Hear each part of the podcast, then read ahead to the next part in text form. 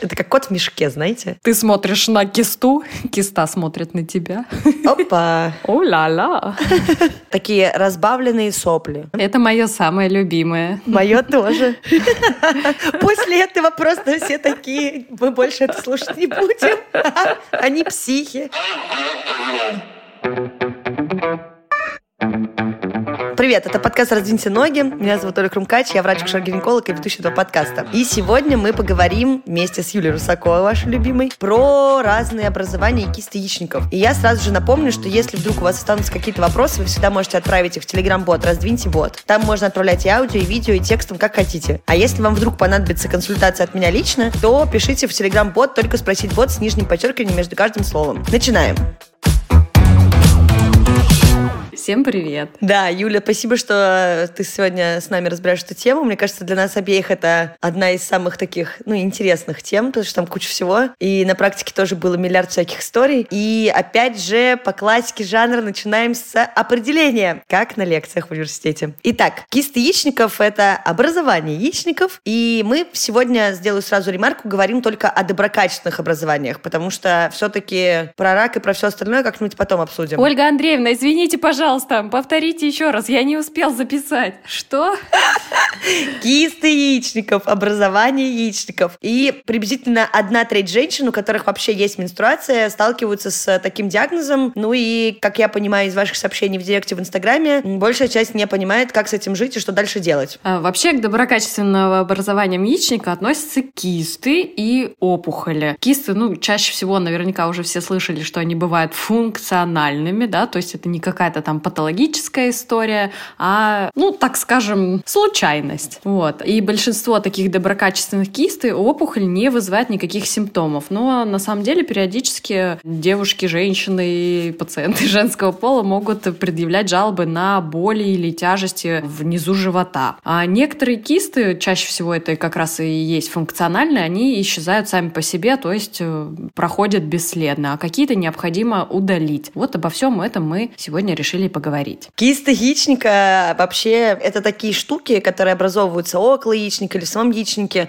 и представляют собой такие заполненные жидкостью, а бывает кровью, а еще бывает зубами, жиром, волосами, мешочки. И про волосы и зубы попозже тоже расскажем, пока не пугаемся, все нормально. Это мое самое любимое. Мое тоже.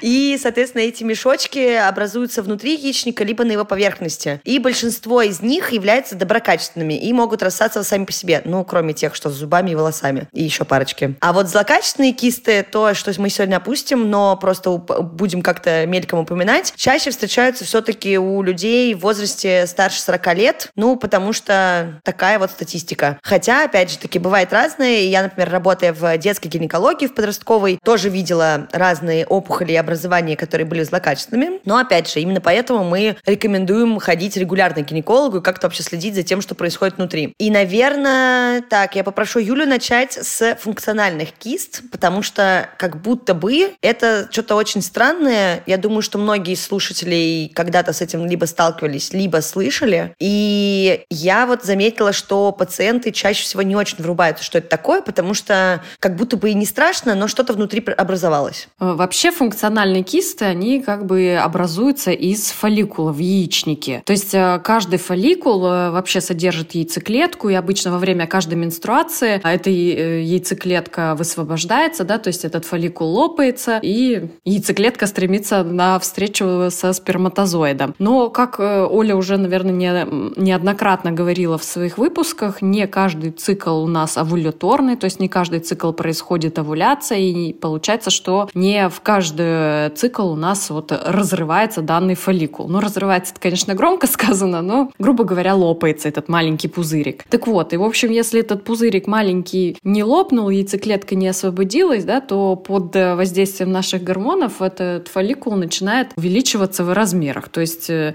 он превышает свой нормальный размер, по-моему, если я не ошибаюсь, мы как бы до двух с половиной сантиметров не считаем еще э, кистой такие образования. Вот, и они, в общем, растут, растут, растут и могут даже достигать 5 сантиметров и более. Ну, чаще всего жалоб, естественно, пациенты не предъявляют, то есть они э, могут быть чисто какой-то находкой на ультразвуковом исследовании. И чаще всего такие кисты проходят самостоятельно. Поэтому, если вдруг э, вы столкнулись с такой кистой, сначала выдохните, успокойтесь, это не значит, что вам сразу же грозит операция. Функциональные кисты бывают э, двух типов. Это фолликулярные кисты, которые образуются вот из той истории, которую я рассказала, что фолликул не лопнул и продолжает расти. Либо бывает так называемая киста желтого тела. Вот эти кисты, они образуются из структуры, которая формируется уже после разрыва фолликула. То есть, грубо говоря, эта структура э, функционирует во второй половине цикла, но некоторые изменения, да, которым она подвергается, могут выглядеть на ультразвуковом исследовании как киста. За собой, естественно, тоже никакого патологического значения оно не несет. Еще, кстати, очень часто на ультразвуковом исследовании как раз-таки кисты желтого тела выглядят как такая звездчатая структура. И вот был вопрос, почему, собственно, мы вообще решили, что этот выпуск стоит сейчас делать, потому что мне уже много раз писали. Всех очень интересует еще ситуация с разрывом яичника или апоплексией яичника, или еще чем, что-нибудь с яичником. И вот э, как раз-таки при кисте желтого тела очень часто случается апоплексия. Это когда на поверхности слизистой оболочки яичника может там, не знаю, треснуть сосуд, или он может надорваться, или что-то случиться. И в этой ситуации либо дело заканчивается спокойно, консервативно, и даже это все не нужно оперировать, либо бывает ситуация, когда, к сожалению, происходит разрыв яичника или начинается какое-то внутрибрюшное кровотечение. Ну, в этой ситуации, естественно, будет какая-то клиника, то есть это и видно и так, и глазом, как угодно. Пациенты жалуются на острую боль. Это чаще похоже на острый живот. И в этой ситуации, конечно, необходимо какое-либо оперативное вмешательство. Чаще всего это лапароскопия, да, менее инвазивная, потому что либо делается прижигание на, на поверхности яичника для того, чтобы остановить кровотечение, либо даже бывает такое, что необходимо ушивание яичника при его разрыве. Почему происходит разрыв кисты или яичника? Ну, как бы по-разному бывает, потому что, может быть, это просто из-за того, что объем и, в принципе, да, сама киста стала слишком большой. Может быть, какая-то дополнительная травма произошла. Ну, а дальше как пойдет. То есть здесь никогда нет никакого прогноза, насколько будет обильным это кровотечение, а будет ли вообще, а нужно ли будет тащить пациента в операционную или нет. Но как бы в любой ситуации необходимо, да, при каких-либо острых болях обращаться к врачу. Не забывайте, пожалуйста, про эту великую опцию, потому что кровотечение опасно. Ну и, естественно, чем раньше вы приедете, чем, тем лучше будет оказана помощь, потому что, скорее всего, будет минимальная травматизация,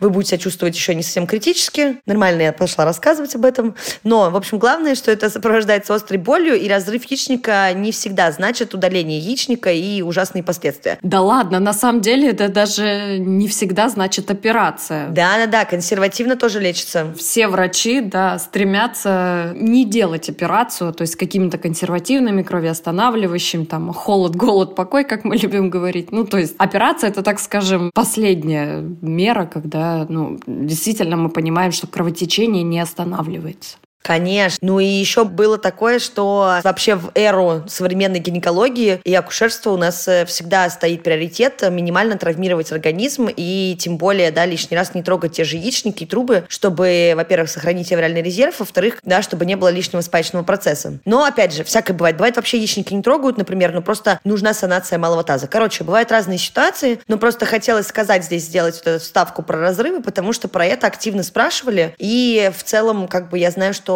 просто, к сожалению, не всегда объясняют, что на самом деле происходит. Доброкачественные опухоли яичников. Следующий наш абзац. Доброкачественные опухоли – это, мне кажется, самая любимая таких фанатиков, как мы с Юлей. Э, чаще всего с этими кистами и опухолями чаще рождаются. Они обычно очень медленно растут. И, честно говоря, редко становятся злокачественными. В общем-то, как будто бы по всем пунктам это вау. И наиболее распространенная, наша самая интригующая, это доброкачественные кистозные тератомы или дермоидные кисты. Да, мне нравится все название. Кистозные тератомы, дермоидные кисты. Все прекрасно. Эти опухоли обычно развиваются из всех трех слоев ткани в эмбрионе. То есть, как бы, да, это может быть изначально и у детей находят, и у взрослых, у кого угодно. И это такие, ну, слои эмбриональных клеток, которые могут просто как-то разрастись не в ту сторону, и, соответственно, образовывается тератома. И как раз-таки из-за того, что затрагиваются все слои зачатков эмбриона, то тератомы могут содержать в себе различные ткани и структуры в том числе нервные ткани, железики, слизистые, кожные, косточки, зубки и все остальное. Мое любимое было как-то раз достать такой, знаете, очень странный микрокусок челюсти, где были даже такие премоляры, большие зубы, там были куски жира, такие в мешочках, и волосики. То есть, короче, полный набор. Я просто просила перед выпуском найти Юлю в архивах нашей переписки эту фотографию, потому что я потеряла. И я обязательно ее покажу в Инстаграме. Если кто-то успеет послушать выпуск в день его выхода, то вам очень повезет. Возможно, эту гадость вы увидите в Инстаграме. Но, наверное, не всем это понравится. Но, короче, в любом случае, это самое кайфовое, это супер интересно, потому что никогда не знаешь. Это как кот в мешке, знаете? Ну, э, обычно, на самом деле, хирурги не особенно любят эти кисты, потому что в себе они чаще всего содержат жир. И если вот эта вот вся, так сказать, эм, консистенция выливается в живот, то ты, в общем, долго и нудно все это дело отмываешь. Ну, конечно, кости, зубы, это, так скажем, довольно редкая ситуация. Ну, конечно, моя мечта найти глаз там. Знаю, что кто-то... точно, точно, там же глаза бывают. Я знаю, что кто-то видел, но лично, естественно, и не видел. Но в основном это вот какой-то клубок э, таких вот волос, которые как будто бы ты достаешь из стока в ванне или в раковине. После этого просто все такие, мы больше это слушать не будем. Они психи. Вот, но выглядит довольно забавно и, ну, я в шоке.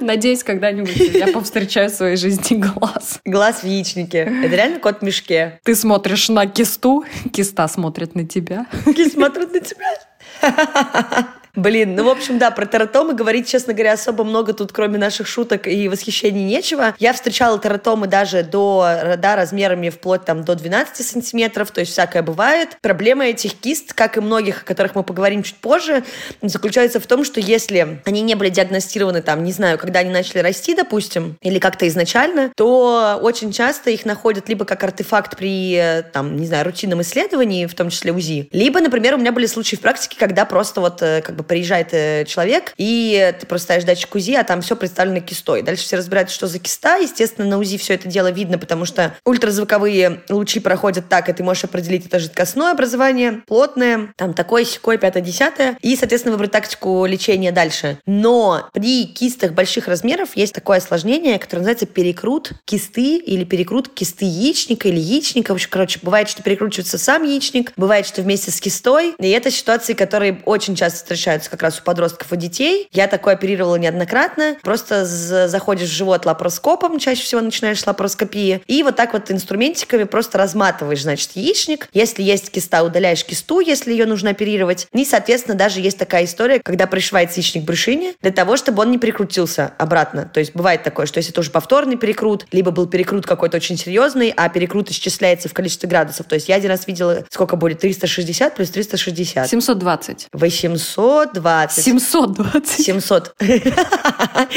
а, математику в медицинский вуз сдавать не надо. Только минимально можно брать э, как бы цифры. В общем, поэтому не переживайте. 720 градусов. И ты как бы раскручиваешь этот яичник, потом смотришь, если все ткани возвращаются в привычный цвет и кровоснабжение налаживается, да, и восстанавливается, то, соответственно, придатки никто не трогает и не удаляет. И поэтому очень опасно, например, как было раньше, так как вообще у нас все очень боятся детской гинекологии, специалистов таких мало, и в больнице таких тоже с такими врачами мало в стране, то если такие дети обычно попадали к хирургам на стол, ну, вот я видела детей, да, при повторных операциях, которых привозили в гинекологию, а, допустим, там какое-то время назад они были у хирургов, там хирурги, знаете, сильно как бы много не, не распинаются. Есть перекрут, удаляем нахер все, что там перекрутилось. Ну, так себе тактика, поэтому обязательно надо смотреть, что там происходит, кто будет оперировать, и еще обращать внимание на то, что всегда даются рекомендации либо повторной э, лапароскопии, либо хотя бы диагностики в будущем, что что никто обычно не соблюдает. Детей повторно не водят на осмотры, и как бы хз, что там случилось, восстановились ли трубы с яичниками, не восстановились, как бы как карта ляжет, так и ляжет. Так, фибромы. Наверное, не самое популярное, не самое интересное, но бывают на самом деле такие опухоли, которые представляют собой такую твердую массу, которая может состоять, например, из соединительной ткани, да, это вот ткани нашего организма, которые нельзя сказать, что они не важны, но, в общем, они просто соединяют структуры между собой. И фибромы являются, на самом деле, медленно растущими и обычно составляют в своем размере, ну, наверное, меньше 7 вот так вот сантиметров в диаметре. И чаще всего развиваются они только с одной стороны. Но чаще всего встречаются еще такие штуки, называемые цистоденомами. Это такие кисты, которые заполнены такой жидкостью, но она не как водичка, а как такая прям склизкая жижа, наверное, не знаю, как описать. Да, такие разбавленные сопли. Я это так назвала. Романтик. Ля романтик. Вот такие кисты на самом деле могут достигать больших размеров. Я видела самую большую, наверное, около 20 сантиметров. То есть они прям на самом деле очень большие и могут занимать прям полживота даже, так сказать. И также не, не влекут за собой никаких проявлений. Да-да, это как у меня была прекрасная ситуация. Это мое самое первое дежурство самостоятельное, без там заведующих и поддержки. Собственно, опять же таки в детской гинекологии, когда мне заведующая предупредила, что приедет э, девчонка с большим образованием малого таза под вопросом. Причем там был диагноз образование малого таза под вопросом, образование брюшной полости под вопросом. И я такая, да, да, да, да. И никто не предупредил, какая из этих девчонок, значит, которые ко мне приехали за сутки, это будет она. Ну и закончилось все тем, что ко мне приезжает ребенок, а мы делаем УЗИ, значит, со мной дежурит УЗИстка, которая тоже, как бы, знаете, ну, типа вчера вот тоже начала работать. Нормальная ситуация. Э, мы уже переделали УЗИ раз пять. У меня тогда еще не было сертификата. Я это УЗИ пыталась отправить вот Юле, еще кому-то пыталась отправить. И вот ставишь датчик, и просто огромный мочевой пузырь. Мы такие, ну, мочевой пузырь. А, мочевой пузырь, мочевой пузырь, все понятно. Ставишь датчик, и ты в космосе. Да, да, и просто как бы все, все черное черное. Я думаю, странно. Догадаться тогда отвести ребенка пописать, чтобы посмотреть, что будет, если она пописает, и определить, это точно мочевой пузырь или нет. Никто, естественно, не догадался. И дальше происходит следующая ситуация. Мы идем на осмотр с ней. Я уже позвонила заведующей, уже всем позвонила, короче, всех по, на ноги подняла. Это там типа 5 часов утра, суббота или воскресенье. И в итоге мы идем смотреться на кресло. Я руками смотрю, и как бы, ну, знаете, такое, 50 на 50. Не очень понятно, что я чувствую. А дальше, я-то все в роддоме больше работала, и тут как бы надо что-то другое определять. А дальше, вы знаете, девчонка это ложится на кушетку. Она еще такая была, знаете, не, ну, не совсем такая стеничная, не очень сильно дистрофан. И все равно у нее из живота прям торчит огромный шар. Я думаю, ёб твою мать, как же мы на УЗИ это проглядели? Ладно, руками, на УЗИ. Ну и оказалось, что там просто 22 сантиметра огромная цистоденома. Вот. И оказалось потом, что еще под ней лежала паравариальная киста, тоже там, знаете, не маленьких размеров. Короче, заведующая галопом, когда мосты закрылись в Петербурге, ехала на работу, потому что у нее начал болеть живот, а я как бы, ну, естественно, одна бы на такое не пошла. Поэтому вот такие вот бывают ситуации, и встречаешь разных размеров все подряд. То же самое, как из-за вранья пациентов у нас как-то раз были серийные МРТ, потому что были разные тубовариальные абсцессы образования, да, которые уже гнойные. И если пациентка говорит, что не живет половой жизнью, мы не можем взять ПЦР на инфекции, ну и, соответственно, там делается МРТ, МРТшник говорит, это рак, вы идете перевести рак, оказывается, что там просто уже все сгнило, потому что это просто гной. Потом оказывается, что, естественно, человек живет половой жизнью, просто решил не рассказывать, ты думаешь, да ёб твою мать. Но, в общем, вообще на дежурствах весело, очень весело, много разных загадок надо разгадывать, кубики Рубика из людей крутить, но иногда, конечно, было что-то и плюс-минус нормальное. И доставать кукольные туфельки из влагалища. Да, это вообще моя любимая. Кукольные туфельки — это самое милое. Come on, Мы рассказали про всякие штуки. Дальше просто хочется перейти к кистам, которые, ну, как будто бы немножко отличаются от всего, что мы только что перечислили. И на самом деле есть еще такая история, что какие-то кисты, например, вырабатывают гормоны, которые могут влиять на менструальный цикл. Поэтому тоже может меняться состояние и там всякие штуки, в результате чего те же месячные могут стать нерегулярными и обильными. Также может наблюдаться там какое-нибудь кровомазание, не знаю, подтекание чего-нибудь между менструациями. У женщин в постменопаузе кисты могут вызывать вагинальные кровотечения, да, то есть тоже аномальные маточные или вагинальные. И опять же, как бы в этой ситуации всегда будет какая-то клиническая картина. Мы сейчас просто освежаем пройденный материал, и хочется опять напомнить, что если вдруг что-то заболело или что-то пошло не так, пожалуйста, обращайтесь к врачу. Острая боль в животе – это повод обращения к хирургам либо гинекологам, если у вас есть матка. Это всегда вот золотое правило. И теперь отдельный подпоинт, мне кажется, надо продолжить про паравариальные кисты. Юлия Игоревна? Паравариальные кисты никогда мне не казались особенно какой-то страшной проблемой, если честно. По мне, так это всегда какая-то миниатюрная находочка, да, которая жить э, не мешает, но на деле бывает и по-другому. Я видела гигантские. Да, да, да, да. Вообще это такое ретенционное образование, то есть как бы по-русски-то это нормально объяснить. То есть что-то как бы в какой-то момент пошло не так, и э, в связи с этим между листками брюшины, да, вот эта вот та ткань, которая покрывает нашу брюшную полость изнутри и некоторые органы, там скапливается небольшое количество жидкости, да, и выглядит это как киста. Но оно обычно не относится к яичнику и, скорее всего, там на связках, да, или еще где-то там рядышком может быть. А по УЗИ может выглядеть как киста яичника, да, то есть на УЗИ достоверно иногда бывает точно не проследить из яичника или вообще откуда, из какого, из какой структуры исходит этот шарик, так назовем его. Развивается обычно из надяичникового придатка и располагается в широкой связке матки. Встречается преимущественно где-то от 20 до 40 лет. Ну, также бывает и в постменопаузе, но это уже чисто находка, да, чаще. Тоже какие-то отдельные кейсы, да. Да, да, да, да. Вот. То есть она не бывает какой-то там наполненной какими-то другими веществами, а обычно она такая простенькая, однокамерная, тоненькая камера у этой кистеночки, и э, размеры бывают абсолютно разные, да, от таких находок, как на операции мы можем видеть вообще от нескольких миллиметров, вплоть до, до всяких там 6-5 вот такого размера примерно сантиметров. Из моей практики я видела пациентку, которая планировалась э, оперироваться с паравариальной кистой размером 3 сантиметра. Ну, ну, если я не ошибаюсь, у нее там были какие-то жалобы на тянущие боли. Ну, то есть я даже задалась вопросом... Да, только с клиникой. Да, да, надо ли оно, в принципе, оперироваться. Ну, поскольку клиническая картина была, болевой синдром был, да, пациентка решилась на операцию, да, чтобы улучшить качество жизни. Поэтому, ну, имеет место, да, и, может быть, я не знаю, у меня тоже такая есть. Да, но это просто чаще всего, к сожалению, да, либо это перекруты какие-то уже, либо это просто вызывает клинику, если образование больших размеров. А так-то в целом особо никто ничего не делает с ними. Еще есть вот эти вот микрокисты, которые почему-то какие-то врачи назначают лечить. Но будьте бдительны, да, теперь мы рассказывали уже и про размеры, и про все остальное, поэтому только если какие-то специфические появились симптомы или что-то вас беспокоит, потому что чаще всего кистозные образования случайно находятся и как бы никого не волнуют. Особенно, да, мы говорили вот, например, про функциональные кисты, бывает так, что просто они и не вызывали никаких симптомов, и не беспокоили. Например, с течением пары менструальных циклов они прошли. Бросаться сразу с головой в омут не стоит, а, надо наблюдать. А бывает, что просто, допустим, у вас могла быть киста, она самостоятельно прошла, вы даже не заметили, она не привела ни к нарушению цикла, ни к каким-то болям, и все прошло нормально. Мы закончили как будто бы с кистами, которые плюс-минус такие понятные и простенькие. У нас остался последний подпункт. Я сразу же напоминаю, что у нас был отдельный выпуск тоже с Юлей по поводу эндометриоза. Мы полностью рассказали, что это за заболевание. Сейчас не будем подробно останавливаться, но отдельно хотелось бы поговорить про эндометриоидные кисты, но тоже достаточно кратко, потому что в выпуске про эндометриоз все про это уже было. И я хочу, чтобы об этом рассказала Юля, потому что Юля просто гуру эндометриоза и эндометриоидных кист.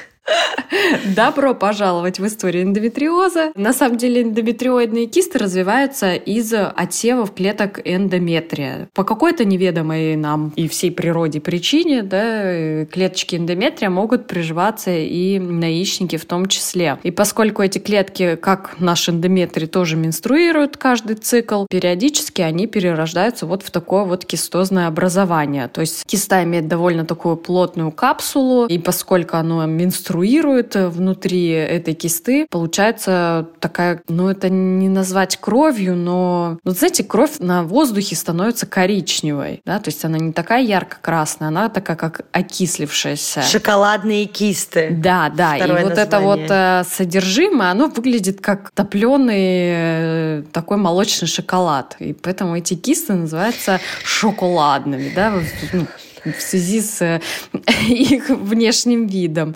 Вот. Но от э, функциональных кист обычно эндометриоидные отличает то, что периодически они сопровождаются все-таки болевым синдромом. Ну и по внешнему виду. Ну, это тоже абсолютно не обязательно, да. И опытный УЗИст, который много уже чего пересмотрел, чаще всего сразу скажет вам, что это необычная функциональная киста, потому что эндометриоидные кисты, они на ультразвуковом исследовании выглядят выглядят так довольно-таки характерно, да, то есть не просто какая-то черная, вот как Оля сказала, космос, просто чернота какая-то, а там могут плавать всякие включения, хлопья и, и же с ними. Вот, и эндометриоидные кисты могут быть э, также и бессимптомными, но чаще всего, конечно же, они вызывают болевой синдром. Самое, что прикольно, я могу рассказать про эндометриоидные кисты, что периодически они возникают в обоих яичниках, и сам самое романтичное, что могут сделать эти кисты, это слиться друг с другом за, в позади маточном пространстве. И в такой ситуации они называются целующимися кистами. Хм. Все это звучит романтично, но на деле как бы ничего хорошего, если честно. Ну вот такая вот у них есть особенность. Шоколадно, еще и целуются, да? Ля романтик. Очень-очень хорошо. Да, короче, мы, получается, пока объясняли, рассказали по поводу диагностики, мне кажется, по чуть-чуть про все все. Вот. И просто для краткого содержания, да, обязательно посещение врача-гинеколога, УЗИ, осмотр на кресле. Минимум, который необходим для того, чтобы увидеть кисту или не увидеть ее. Поэтому тут как бы особо ничего сложного нет. Важно, чтобы просто врачи были нормальные, которые смогут поставить диагноз. Что касается лечения, мне не хочется подробно объяснять, потому что все ситуации разные, и необходимо всегда относиться к этому строго. Но, опять же, резюмируя, наверное, хочется сказать, что функциональные кисты проходят сами, да, снова новым менструальным циклом, либо за первые три менструальных цикла, как, после того, как она появилась. И чаще всего лечат их консервативно, но в некоторых ситуациях необходимо делать операцию. Об этом вы подробнее узнаете в кабинете вашего лечащего врача. Если киста больше 5 сантиметров и не исчезает, вот это как бы такой звоночек, а нужно ли и давать ей шанс оставаться в организме. Но и хочется сразу сказать, что если вы э, после ультразвукового исследования получаете диагноз функциональной киста, идете к своему врачу и вам сразу же дают Э, дату госпитализации и назначают операцию, да, наверное, есть смысл получить Вопросы. второе мнение. Да, как бы функциональная киста, скорее всего, пройдет самостоятельно. Поэтому еще раз подумайте о мозге вашего врача. Глупо как бы это ни звучало, но функциональные кисты да. подлежат наблюдению в первую очередь. Ну, чтобы просто, да, понимать, какой механизм, потому что, да, обычно все вопросы как раз-таки, а как понять, что все правильно или неправильно, а когда нужно удалять, когда не нужно. Ну, и здесь тоже про доброкачественные опухоли, те же фибромы, цитеномы. Ну, чаще всего, да, здесь необходимо лечение, и, опять же, при возможности удаляют эти кисты либо лапароскопически, либо лапаротомически. Тут как бы особо не нет других вариантов. Все зависит от образования, от его объема, от доступности, от того, как его можно вытащить или не вытащить из брюшной полости малого таза. Ну, соответственно, лапароскопия, три дырки, малоинвазивная история, лапаротомия, разрез, что, соответственно, сейчас все-таки меньше ценится в такой более-менее плановой либо условно экстренной хирургии. Ну и, опять же таки, даже экстренную лапароскопию сделать намного более преемственно, если есть на то возможность, потому что это малоинвазивная операция. Соответственно, меньше травматизации, лучше восстановление. Вот. Что еще может быть? Мы уже говорили, и сейчас сейчас всегда пытаются сохранить яичник, минимально его травмировать. Поэтому, опять же, в большинстве случаев сейчас это все строго регламентировано. Естественно, делают цистоктомию, если это удается, и размеры кисты какие-то не очень большие, структуры яичника в норме, то лучше удалить только кисту, яичник не трогая. К сожалению, бывают разные ситуации. Бывает, что есть разрыв, бывает, что что-то там не так произошло, кровотечение, что угодно. И, к сожалению, периодически случается и авария цистектомии, то есть когда удаляется и яичник, и киста. Но это как бы, опять же, все в принципе, решается по ходу пьесы и, соответственно, исходя из того, какие исследования были проведены, какой диагноз выставлен. Дальше все обычно зависит от размеров, ну и от того, есть ли клиническая картина или нет. Но в любом случае есть и консервативное лечение, и хирургическое. Заключительный диагноз, конечно же, будет поставлен после гистологического исследования. Любая киста или опухоль, удаленная во время операции, будет отправлена на гистологическое исследование. Как мы уже говорили в выпуске про эндометриоз, точно сказать вам, что это эндометриоз эндометриоз сможет только гистология. Поэтому в любом случае требуйте гистологическое заключение после вашей операции, если вдруг она с вами приключилась. Забавный случай в дежурящем стационаре гинекологии, да, бывают после 12 ночи. Как говорили более старшие коллеги, вечером э, время любви, и после вот этого времени любви, так скажем, э, пациенты, которые предъявляют жалобы на боли внизу живота, приезжают в гинекологический дежурящий стационар, да, и все время с подозрением на апоплексию яичника или кисты яичника, да, поэтому вот такое вот э, золотое время в гинекологии, приемном покое. Всегда, всегда. Да. Потому что, да, обычно происходит либо травматизация, либо что-то еще, поэтому вот любимый вопрос, сегодня сексом занимались или нет. Вы что, я вообще Но, сексом общем, не занимаюсь. Никогда не занимаюсь. Ну, как бы, что за вопросы вообще? На этот случай есть выпуск, э, когда у меня не было секса пять лет. Не забываем, прислушиваем, следим за обновлениями. Юля, спасибо большое. Мне кажется, мы э, так вот э, галопом по Европам, но очень хорошо рассказали про то, что вообще бывает. Я надеюсь, стало попонятней. Если вдруг непонятно, то пишите в Телеграм-боты. Спасибо большое. Надеюсь, вы дослушали этот выпуск до конца. Юля, спасибо тебе. Спасибо, Оля. Рада была поучаствовать в этой интересной теме.